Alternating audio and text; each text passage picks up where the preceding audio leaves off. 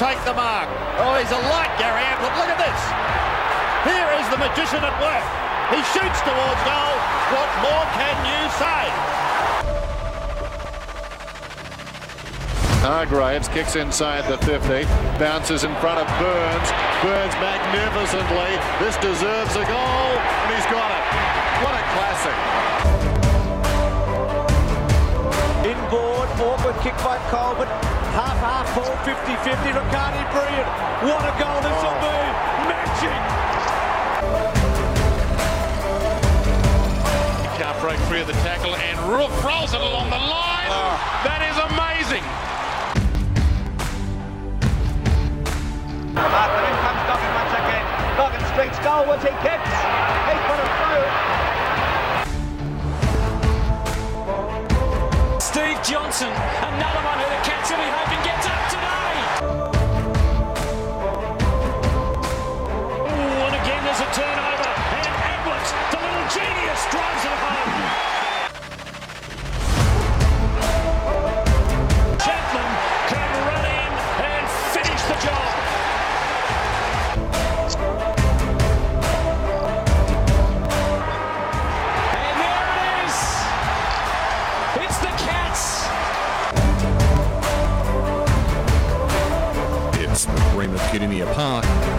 It's the Cat's Whiskers.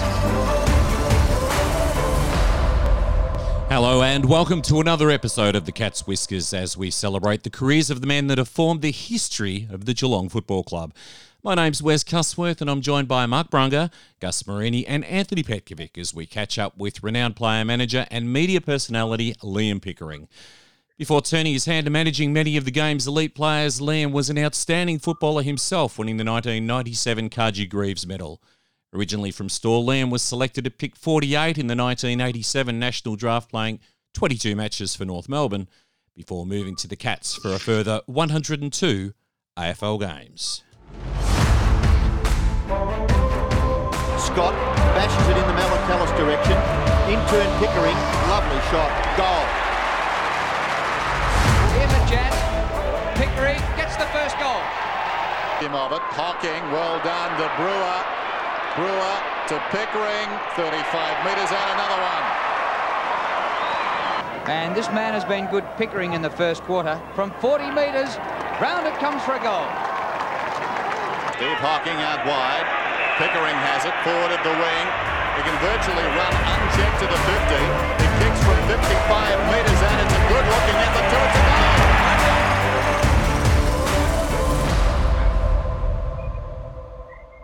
Liam, welcome to the show. Great to have you with us, and uh, maybe we can start off by uh, taking us back to the uh, to the early days down in up in Stawell. There, uh, tell us a little bit about your, your junior career there, and uh, did you play senior football there as well? Yeah, hello guys. Uh, good to be here. Um, yeah, I did. Um, I played my, all my junior footy, obviously in Stawell, and then um, yeah, played two years in the senior team up there. So um, we only had six, under 16s. We didn't have anything after under 16s. So it was either under 16s, and then it went into to reserves and senior. So I played two years in the senior team up there in the Wimmera League, which is a good league, and we had a good team. We made the finals in '86, and then uh, we won the flag in '87 before I was drafted. So uh, to play, it was the only senior premiership I played in, which was uh, was really enjoyable. I played in, the unfamiliar role for me these days, or when I was playing league footy, of centre forward at uh, 184 centimetres. So um, yeah, to come down to Melbourne after that as a midfielder, but I was drafted. Uh, I think my draft profile said something like a centre half forward from Stawell. So they were pretty disappointed when I turned up at 184 centimetres. But anyway. Now, Liam, you uh, had four years there at uh, North Melbourne and then made the switch to Geelong. Um, and I imagine it was lack of opportunities at North was one of the reasons for shifting clubs. But you came to a club that had a midfield of Buddha Hocking, Paul Couch, Mark Bairstow. You must have wondered what you'd walked into. Yeah, well, it was a bit like that, Gus. To be honest, um, we had uh, a scenario, I guess, where uh, I had five seasons at North Melbourne. Actually, I was drafted in '87, so I didn't debut till '89, but I played the whole 80, 1988 season as well. So, 22 games in five years, predominantly in the midfield. Um, in the second, certainly in the reserves, but in the senior team, it was very much uh, you get in and you played a bit of uh, midfield footy, but realistically, they played you mainly in the bloody forward line. So that made things a little bit more difficult when you sort of played good footy in the VFL, which was the reserves then. Um, as a midfielder, and you'd come into the side, and all of a sudden you'd uh, be stuck in the forward pocket. So didn't get those opportunities. We had a strong midfield, and then to turn up at Geelong, that was at North Melbourne. And then to turn up at Geelong, well, I was very surprised that actually Geelong wanted me, to be honest, because North didn't want me at the end of the 92 season. And North finished about maybe 10th or 12th, and Geelong made the grand final. So I remember going to meet Malcolm Blight and saying, well, when Steve Wells rang me, I was playing cricket for a start. So I sort of thought, well, this is a joke, joke call for a start. There's no chance Geelong will want me. And as it turned out, they did. And um, by uh, after a bit of convincing that it was actually Stephen Wells, I went down and met with Malcolm Blight, which I said I, I need to meet with Blighty because um, one, Blighty was my hero. I wanted to meet him anyway. And secondly, um, was that I wanted to uh, to sort of just say to him flat out that I I don't think that uh, I don't think I'm going to get a game here. and he said, Well, that's the beauty. I'm the coach, and I'm telling you that you're going to play on the ball. And I sort of said, couch Hocking Besto and the like, I don't think that's going to happen. He said, Well, you're going to play in the midfield, I'm telling you. So I gave my cricket uh, not up completely because I, I, was in the state squad at that stage, but it basically, from that perspective, I, you know, my old man said, You're mad not to give it a go. So I did. Because when you moved to Geelong, there there was almost a mass exodus of North players moving to Geelong, like yourself, Darren Steele, Lee Tudor, Tim McGrath. Was this all? I know a few of you guys are part of a trade, but was this something that was just purely coincidental, or was there something about the North fellas, one following the other, over to Geelong? No, there wasn't anything deliberate, I must say, um, because Bluey went the year before, and Bluey had really, not Bluey McGrath had really struggled to get a senior game as well. But we were all playing a lot of seconds footy at North. Uh, Wayne Schimmelbusch was the coach, just didn't rate any of us, to be honest. Certainly didn't rate uh, Bluey and myself and Lee Tudor. Still, Darren Steele had played a fair bit of footy. So Blue went first, played really well in his first year at Geelong. I think he finished top three in the best and fairest in his first year, which was a magnificent effort, really.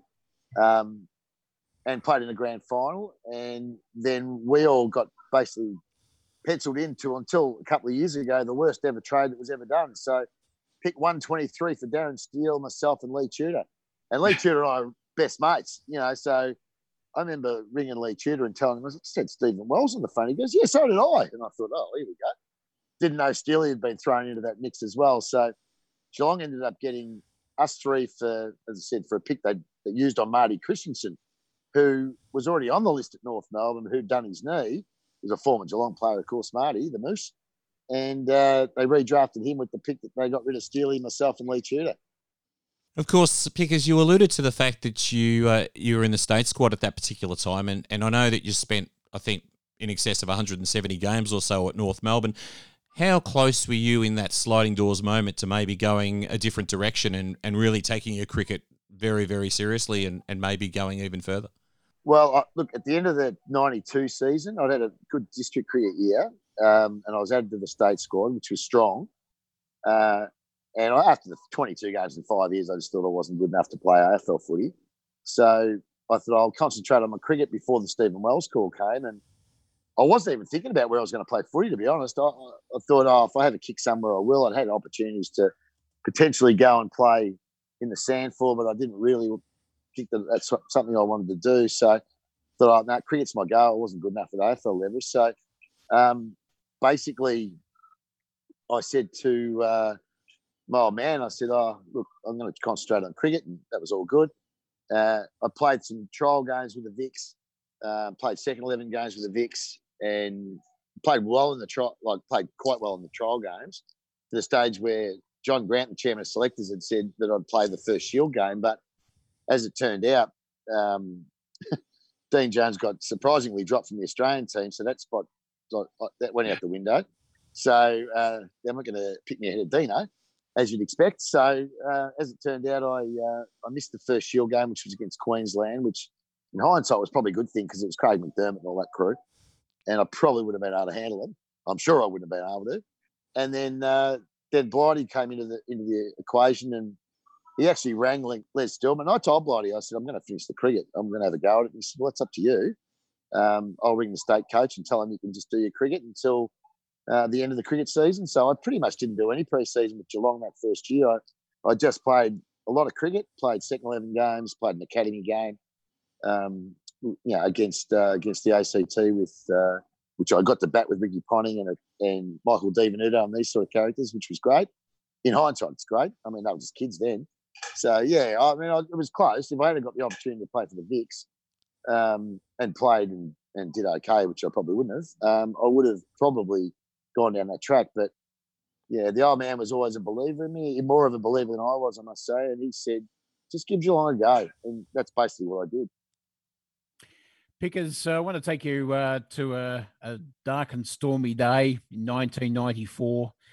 Finals time, and uh, out at VFL Park Waverley, where it always could rain, even on a sunny day and uh, the uh, the semi final that day. And uh, I can remember sitting in the crowd in the grandstand there at VFL Park Waverley and listening to Teddy Whitten on the old K Rock and 3GL uh, back in the day.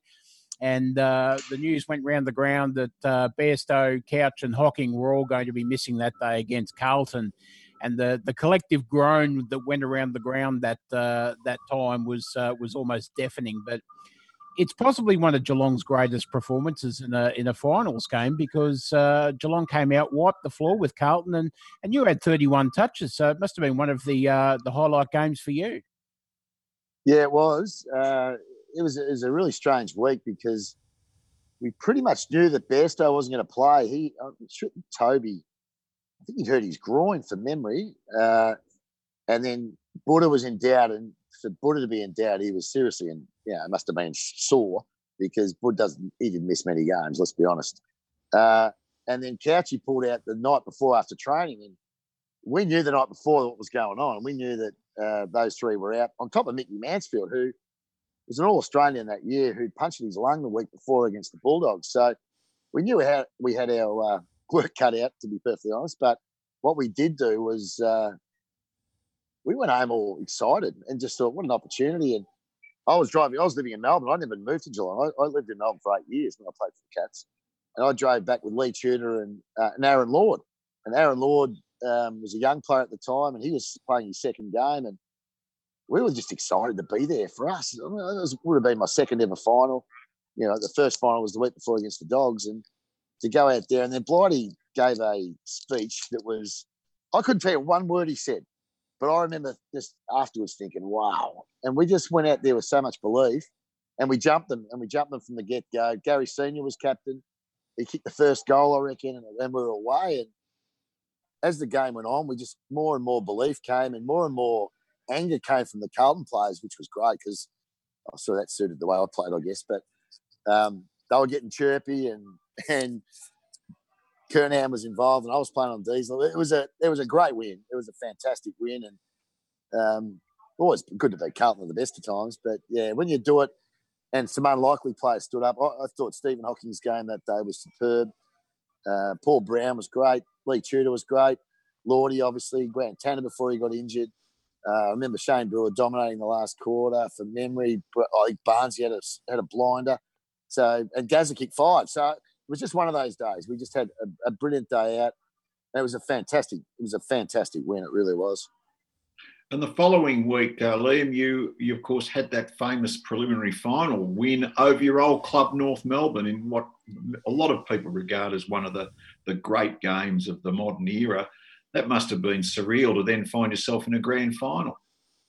Yes, it was. I remember I remember that game. That, that is the best game of footy I've ever played. I've been, ever been involved in. As in, mm. you know, just to play with a standard game that it was, and such a seesawing game to be decided in the last second, really, with Gary Senior taking that mark. And Lee Tudor and I carpooled again because we were both living in Melbourne, and we carpooled to the, to the game, and we were saying, "How awesome is this? We're in a preliminary final against our, all our old mates." And it was one of those beautiful days. It was a cracking day.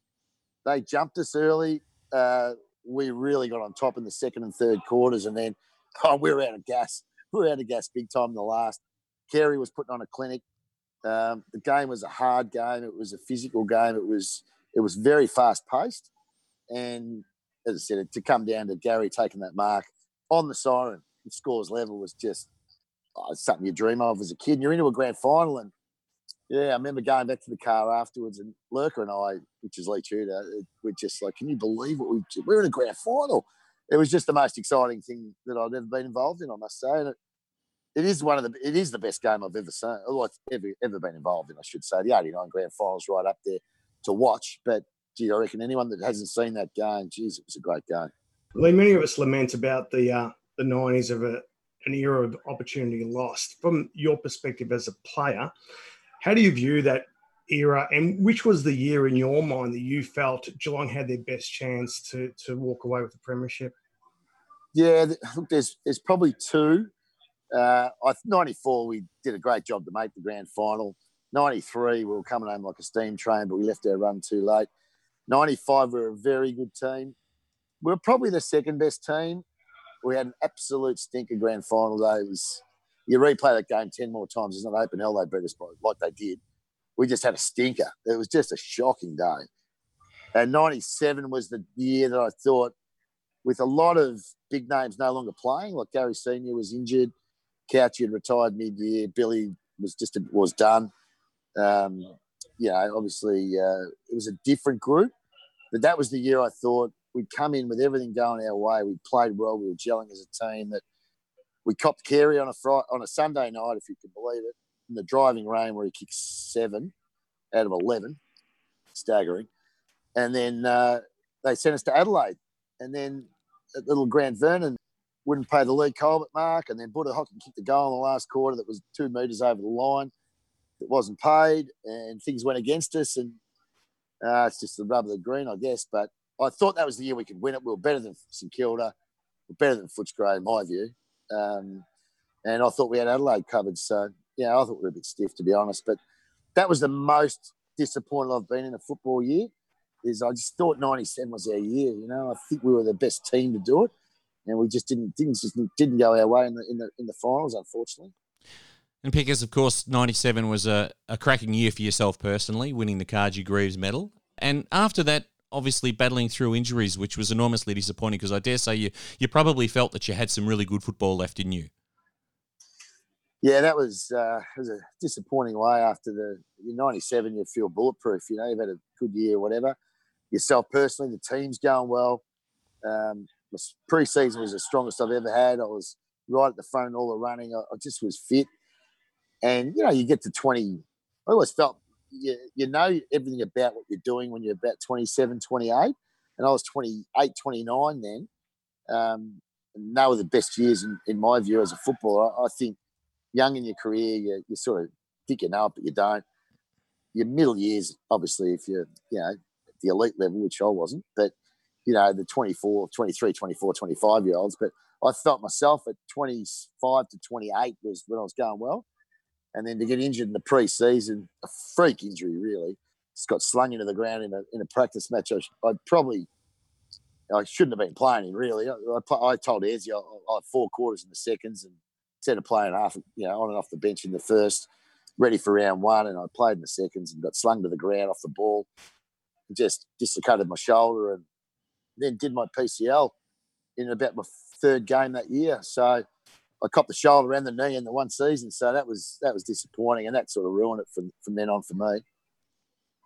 Pickers, just want to uh, talk to you a little bit about Gary Ayres. You mentioned just there. Uh, obviously, he's been a very successful coach, particularly at VFL level with uh, with Port Melbourne um, over the over the years. But uh, just just tell us a little bit about playing under Ezzy because he was always such a, a, a strong player. What was he like as a coach? Uh, Ezzy, I loved Ezzy as a coach. I thought, one, I think he doesn't get the credit he deserves. Took us to a grand final in his first year. Uh, took us to the finals in '96. Took us to the where we should have won in '97, in my view. Um, it wasn't everyone's cup of tea. You had to finish some stars. You had to finish some champions, and that's hard to do as a coach. But I always felt that he was honest, and if you knew you knew where you, where you stood with Gary Ayres. If Gary Ayres, if you played the way he wanted you to play, you were fine. And I know guys like Leigh Colbert and these type of guys, Tim and thrived under Ayres, in my view.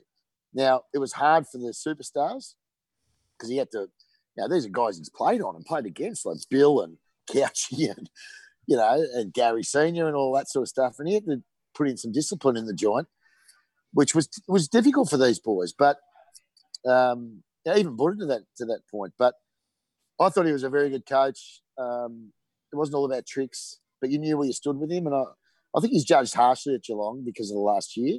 But yeah, I, I found him to be one of my favourite coaches, to be honest.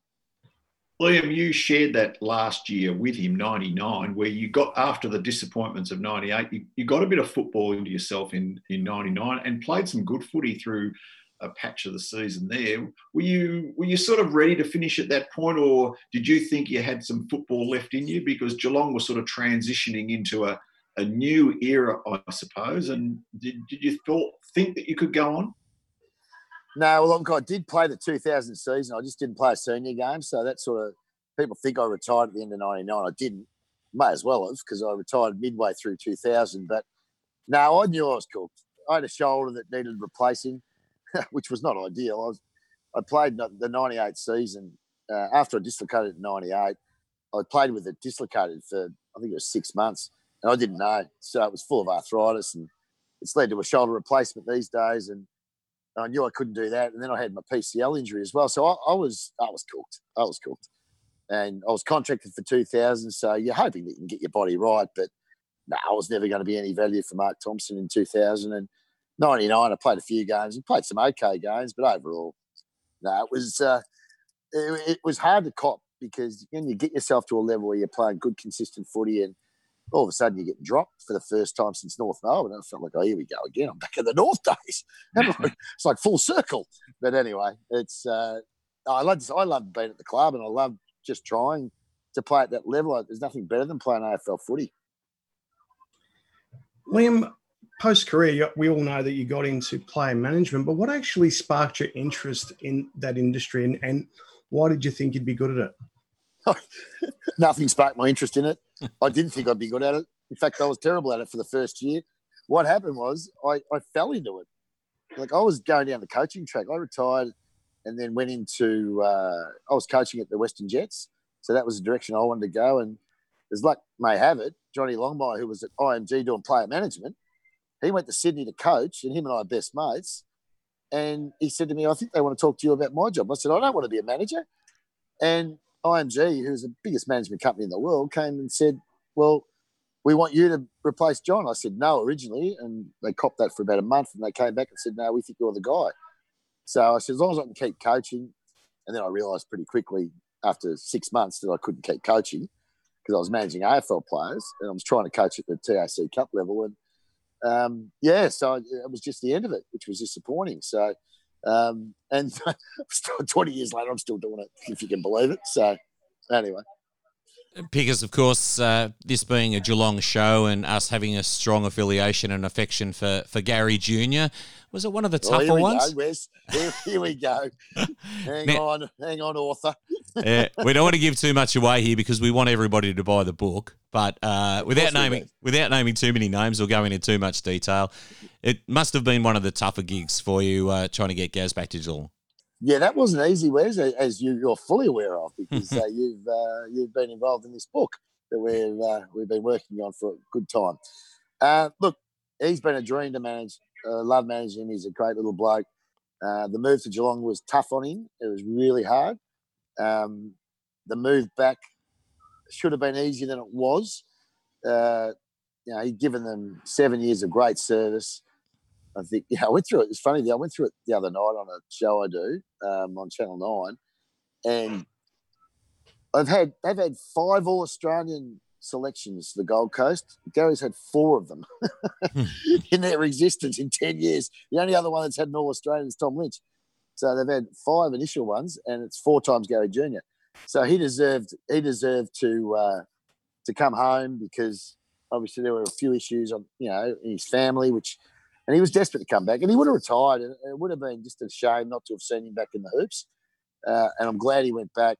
Uh, as I said, it was a tough decision for him to go there in the first place, but uh, he's, he's been a good player for the Cats since he's got back to, as you know, you guys. Uh, again, gets judged a little bit harshly. I don't know what they expect him to do, but geez, he's been a good player for him for a long time. Absolutely, no doubt about that. Well, Pickers, we, we live in very interesting times at the moment with uh, with everything that's going on this year with uh, the world and AFL football in general. Uh, as a player manager, have have you handled that with your your stable of, of players, and uh, what do you what do you think the uh, the future looks like for the game? Oh, the future of the game's a tricky one. I, I hope that it's it's not list massive list cuts, uh, which I really am concerned about. Um, oh, yeah, we've been keeping in touch with our players on a regular basis as you can. You can't see them. You know, they're now in lockdown. Unfortunately, we can't get in front of them, but we can actually talk to them and FaceTime them and Zoom them. You know, you just everyone's just about zoomed out and team meetings and all this sort of stuff. But um, no, they're going well. The players are going well. They're good. Um, yeah, as far as what the game looks like, well, we know it's going to be 16 and a half minute quarters this year, and thankfully not going on any longer. Now we've got a good Geelong man in there, Steve Hocking. Common sense has prevailed finally. Um, so that's good. Uh, there'll be a percentage of pay cuts, I think, across the, across the industry. There'll be a f- potential fight over there. I hope there's not, but um, hopefully the industry is going to be able to afford, yeah, not massive cuts in the list because I I don't want to see young players lose opportunities to play at this great level. Because you can play at AFL footy, uh, you play at that level. I, I think and you're good enough to play, you should be given the opportunity to. And most of the good ones find their way anyway. So I hope it's not too many changes. We want to see fans back at the game. I mean, the fans make the game. So um, it'll be interesting a few weeks coming up because we've got the crowd noise versus the no crowds and all this sort of thing we're going to have to talk about. So um, no, I'm excited about it. I can't wait until it comes back. If I have to watch another minute of The Voice or bloody MasterChef, Eddie can. Oh, it's over for me. I've got to get the footy back on. Quick sticks. Yes, I think we all feel the same way, Liam. Tell us from a from a player management perspective, what's what do you think is the biggest issue for you as a player manager in dealing with uh, problems that players have outside of the game? Oh, yeah, that's a tricky question because uh, I've had a lot. I've had to deal with a lot over a long time. It's because I've been doing it so long. I've been doing it 19 and a half years. So, um, oh, look, the late night phone call's never ideal when a player's got himself in strife. And just think of the players that I've managed over the years, Buddy, Swanee. Uh, there's been a few of them. Um, yeah, look, I'll tell you what, the, I find that the hardest one, and I've been through it with some high publicity cases, but not high uh, profile guys to a certain extent, or one certainly not, is the mental health concerns that, that are real at the moment, and they're real in general in life. We know that players struggle with their mental health. Simon Hogan was the first time I really experienced it. I mean, Hogs was really upfront about it, a young Geelong player, beautiful person, very smart guy, um, and was really open and honest with it with us. So he invited invited us in when it was all, when he was going through it all at Geelong, and the club was superb. He was just such a he's such a good young guy, but it got on top of him, and that's what happens. It doesn't discriminate.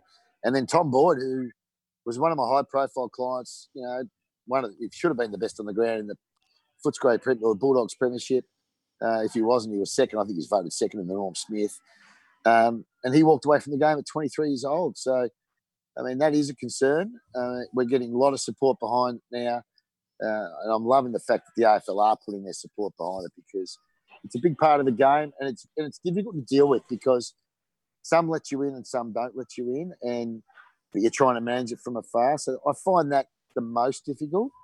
You know, the player that, that mucks up and whatever happens, happens. I mean, that's you deal with that because you're sort of used to it. If someone gets in a scrap at a pub or whatever, you know what it's like. But um, they're the ones that are really tricky because you, you're not sure who you can take it to, and you're not sure who also knows. So, and you're dealing with the media on a lot of this stuff too. So you're trying to keep them at, at arm's distance from the players, which is at times not easy because everyone's got a social media account now and everyone's got a camera. So it's it's getting more and more difficult now to protect the player. Well, Liam, just before we will let you go, uh, you mentioned a couple of times earlier in the show about uh, checking in with your father about uh, playing cricket versus playing football, and then getting the call from Geelong. Um, obviously, he was a, a, very important influence on your life. Tell us a little bit about your dad, and does he have any sporting pedigree himself? Yeah, well, he, he was a an excellent player, my old man, and he's a hard bugger. I'll, I'll give him that. He was he was a uh, he was a he was a hard man. He, he, played league footy. He played for North Melbourne. in the uh, in the '60s with uh, Allen Aylett and Johnny Dugdale and Laurie Twinkles Dwyer and all these characters. And um, so I grew up a North, massive North Melbourne fan. So when you talk about the old Geelong players, I don't really have a history with the Geelong. I'm massive Geelong now, but as a kid growing up, I was mad North. So when Blighty, oh, he's one of my heroes. My old man was uh, was a very smart guy. Uh, wasn't smart enough to stick at his AFL career. He played six games and went home at 19. But anyway, um, he talks about you know uh, Bobby Davis coming up and trying to get him to Geelong, but he for some reason he didn't like Geelong that much. I'm not sure why. And he went and played at North Melbourne, but oh, he was all for uh, all for Geelong uh, in the end. And he wishes he had gone there. In fairness, because Roy West went there, his Stawell man. So Roy West played in the premierships, and the old man chose North Melbourne. Thought he'd get a you know be a better opportunity to lower clubs. So, but he was a massive influence on my life. Uh, as I said, he was a hard bugger. Um, hated watching me play cricket. Got real nervous. Uh, footy, he was probably my biggest supporter. He, he had more belief in me than I had in me. If that makes any sense. But um, we lost him too young. He, he died in '95. So um, yeah, he, he, saw me play in the grand final, um, which was in '94, and then yeah, we lost in early '95, like January '95. So um, he missed out on the '95 year and a couple of years of footy, which he would have loved. So um, yeah, but he was a he was a he was a good man, a very good sportsman. He's a ruckman. He's, he's decent size too. He's six foot three. So um, back then, uh, that was a big man, and he was a big man in Stawell. And he won a Toohey medal, which is like the Brownlow up in the Wimmera League. So um, I got to collect that because he, he, lost it on a countback. So I got to collect that, you know, um, well after he died, uh, when they gave him the retrospective one, which was great. So um, uh, he was a big influence. Well, Liam, on behalf of the guys here at the Cats Whiskers, thanks very much for sharing uh, what's a, a, lifetime in the game, not just as a player, but also uh, in the media and as a player manager. And uh, well done to you, and thanks for joining us this evening. No, no worries, guys. Uh, appreciate it. And uh, I listened to Burnsy's last week, Shannon Burns's, so uh, hopefully I'm half as good as his. Good on you, boys. So, coming up is Team Talk with Gus Morini.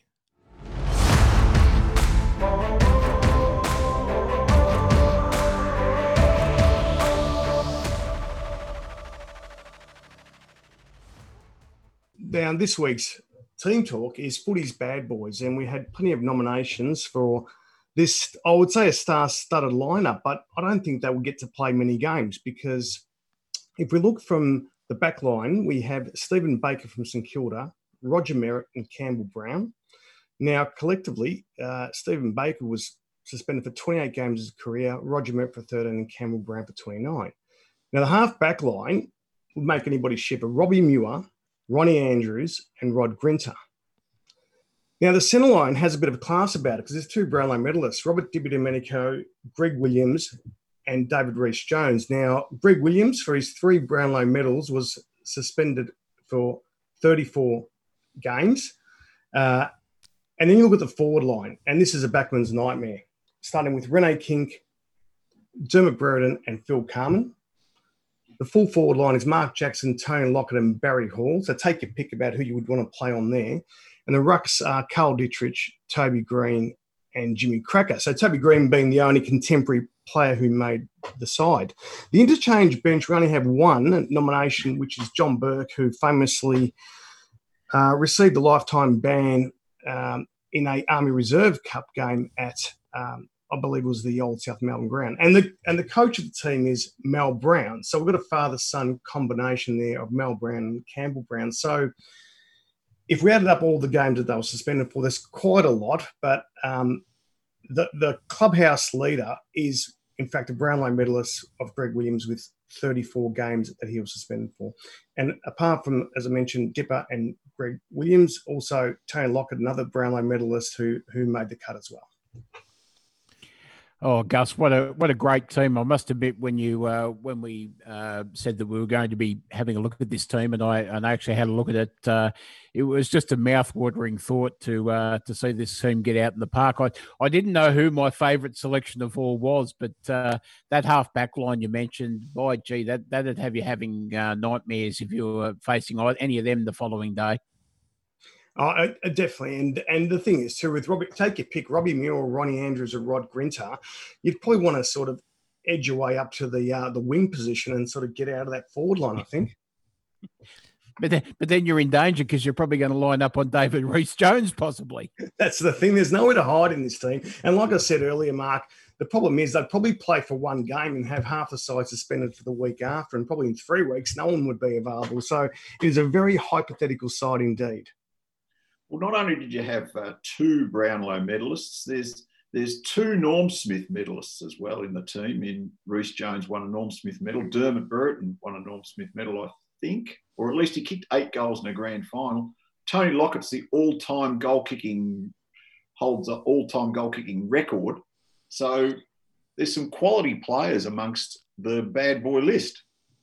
Oh, there definitely is, Anthony. And the thing is, too, if you sort of start adding up the games to their tallies, and you realise that, as I mentioned before, Greg Williams you know, suspended for 34 games. That's that's a season and a half, and you know that's they're games that you could have added to your game tally. Then you got people like Tony Lockett suspended for 23. Now, even if he plays half those games, he no doubt increases the hold he has on the uh, all-time goal kicking record. Barry Hall, 26 games, would have got him over the 300 mark as well because. Believe it or not, Barry Hall was a very durable player. Apart from the suspensions, he was hardly ever injured. And some of them were suspended for unusual acts. Phil Carman for headbutting a boundary umpire. Um, yeah. Mel Brown, the coach, was suspended for four matches and missed a grand final in a premiership at Richmond because he threw the ball at an umpire. Yep. So th- these are not your run-of-the-mill uh, suspensions, I suppose. And John Burke, who upended a the on the interchange there, who upended an umpire. Um, they called it kicking, but it was more a, well, I suppose it was kicking. It was a more a massive, elaborate trip. So these are not normal suspensions.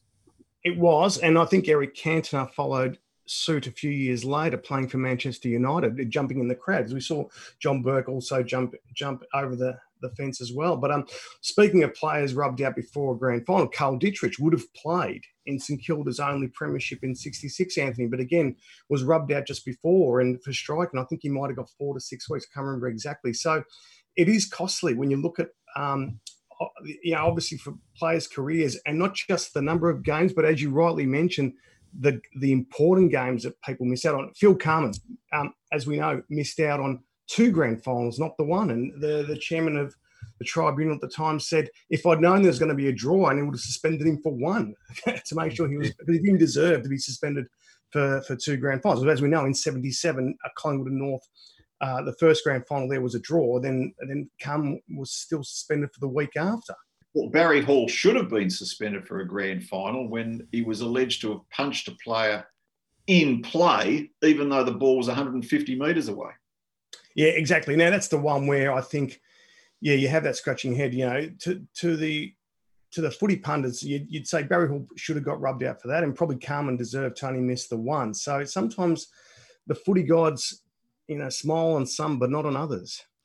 What's particularly interesting to me is the what a good player Greg Williams was to think that he had that individual success, yet he was suspended for such a large part of his career, a season and a half. And when you think about the, the suspensions interfering with potential Brownlow, not only gaining Brownlow votes, but also just being uh, in contention by in terms of being in accordance with the rules of the Brownlow voting, it's quite an extraordinary achievement by Greg Williams to achieve have achieved what he did totally agree with it. and he's probably one player and just my own personal opinion i believe could have won four or five brownlows if not for i suppose the suspensions but also two where's the attention that players received in those days as as compared today I, I don't think the players would have got away with as much as what they they were doing to Greg Williams, which doesn't condone his actions, but players could hold on, tag, and um, ruffle feathers a lot more back in those days than they can today. They're picked up on it a lot a lot quicker and it's stamped out a lot quicker these days. I think we can almost categorically say that uh, that Greg Williams missed at least one Brownlow medal because there was that uh, the infamous game out at uh, Waverley, I think it was, where he had nearly forty touches, and and I don't think he actually polled a vote in that game, which was uh, which was amazing and uh, potentially cost him the the medal that uh, that year. Yeah, that's right, Mark. And I think the history shows that you know, it's well documented that it was because he gave the umpire a bit of lip. And um, and obviously what he did on the ground wasn't taken into consideration. Fair enough, don't give him the three vote, but maybe give him two or one. But the fact that he actually didn't um, didn't didn't get a vote that game, I think he would have um, pipped Gavin Wanganeen for that Brownlow. Umpire John Russo still gets uh, asked a few questions from time to time about that one because he was one of the officiating umpires. So uh, it's a bit of a trivia question, that one, isn't it? I think we were, we were talking just before we came on air about uh, yesterday's football versus today's football. And it'd be interesting to see how those players in the, the bad boys list there would actually fare in today's um, well, for want of a better word, sanitized game that we have um, in in that uh, that sort of physicality which uh, uh, was present in the game in the 70s and the 80s. How how they'd actually go in in today's game of football. Yeah, it's interesting point, Mark, because I think a lot of those players would have had to in today's in today's football would have to control their aggression or channel it in a different way. But again, like going back to the ball players you had, like say Jim Krakouer or Greg Williams, I think if at all possible, they probably would have even been better players today because they would have been allowed to go and get the footy. Um, you know, and whereas there's other examples of players like Dipper and Dermott who just couldn't crash through people um, who didn't see the traffic coming. You just you just can't do that in this day and age. So I think there's a bit of a mixed bag there. But you're spot on. It would be completely different. But those who would survive would have to find ways of channeling their aggression in in, in, in different in, in, different avenues. And of course, some of them were victims more of uh, white line fever because someone like Carl Ditterich was very mild mannered, softly spoken school teacher, very much a, a gentle giant in many respects. Yet on the field, he was he was as fearsome as any player that's ever played the game. Oh, totally, and that's and that white line feedback. Oh, we hear about that a lot, and we hear about that about players like uh, Phil Carman. He's one of the ones which Anthony, as even as a Geelong supporter, I lament that you know he just didn't see the best of Phil Carman. He was probably the closest thing I saw to Gary Ablett Senior. Um, apart from Malcolm Blight, Phil Carman, Gary Senior, you throw them all a blanket over the three of them because I think if Car- Phil Carman had played 200 games of AFL footy, we would be speaking about him in, in um, a lot greater light than we do today. And it's quite interesting, Gus. Uh, you obviously were challenged by uh, Megan Holtz, which who isn't able to be with us for this particular program, but she did challenge you in the selection of the team and wondered whether Cam Mooney might get a mention. But in reality, his record uh, makes him look like a choir boy compared to some of these guys. Exactly, uh, a choir boy. When you look at the the the back line, uh, and you know, if you want to slot him in there with Ronnie Andrews or Robbie Muir or Roger Merrett, or even the forward line with Brereton, Lockett, Jackson, Barry Hall, um, yeah, I, I, think Cam would be, uh, yeah, be, be a quiet boy at best, Wes. Well, that pretty much wraps up our program for this week. We hope you have enjoyed Gus's team of the week. Uh, if you don't like them, then uh, just keep it to yourself because you don't want any of them on your warpath. That's uh, my little piece of advice I give freely to you with regard to that. They were some very, very tough characters indeed. So to Gus Morini, Anthony Petkovic, and Mark Brunker, thank you so much for being a part of our program for this week. Our podcast, of course, catching up with Liam Pickering, of course, successful player manager, uh, albeit as uh, a career path that he didn't choose himself uh, initially, that we certainly found out during the course of our program. We hope you've enjoyed the Cat's Whiskers for another week, and we look forward to bringing you more in future weeks.